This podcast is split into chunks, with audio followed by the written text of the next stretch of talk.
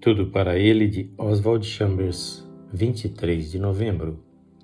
O desvio das atitudes erradas. Tem misericórdia de nós, Senhor, tem misericórdia, pois estamos sobremodo fartos de desprezo. Salmos 123, 3. Precisamos ter cautela não tanto com o que possa prejudicar a nossa fé em Deus, mas com o que prejudica a nossa atitude cristã. Portanto, guardai-vos em vosso espírito e não sejais desleais. Malaquias 2,16 A atitude errada tem efeitos tremendamente nocivos.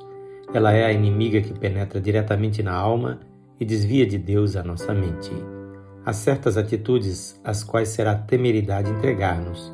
Se o fizermos, descobriremos que elas nos desviam da confiança em Deus, e enquanto não voltarmos a nos aquietar diante dele, nossa fé será nula e nossa confiança na carne e no engenho humano será o fator dominante.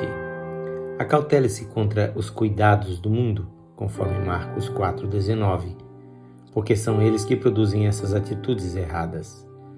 É impressionante notar que as coisas simples têm uma enorme capacidade de desviar nossa atenção de Deus.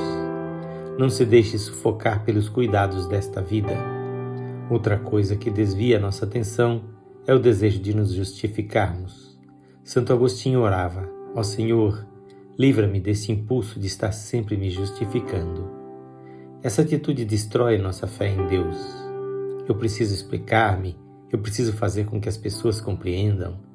O Senhor não se justificava, ele deixava que o mal-entendido se corrigisse por si mesmo. Quando percebemos que alguém não está crescendo espiritualmente e permitimos que essa nossa descoberta se transforme em crítica, bloqueamos nosso relacionamento com Deus. Deus nunca nos dá esse tipo de discernimento para que possamos criticar, mas para que possamos interceder. Esta leitura é feita por seu amigo, o pastor Edson Grando. Que o Senhor Jesus abençoe profundamente a sua vida.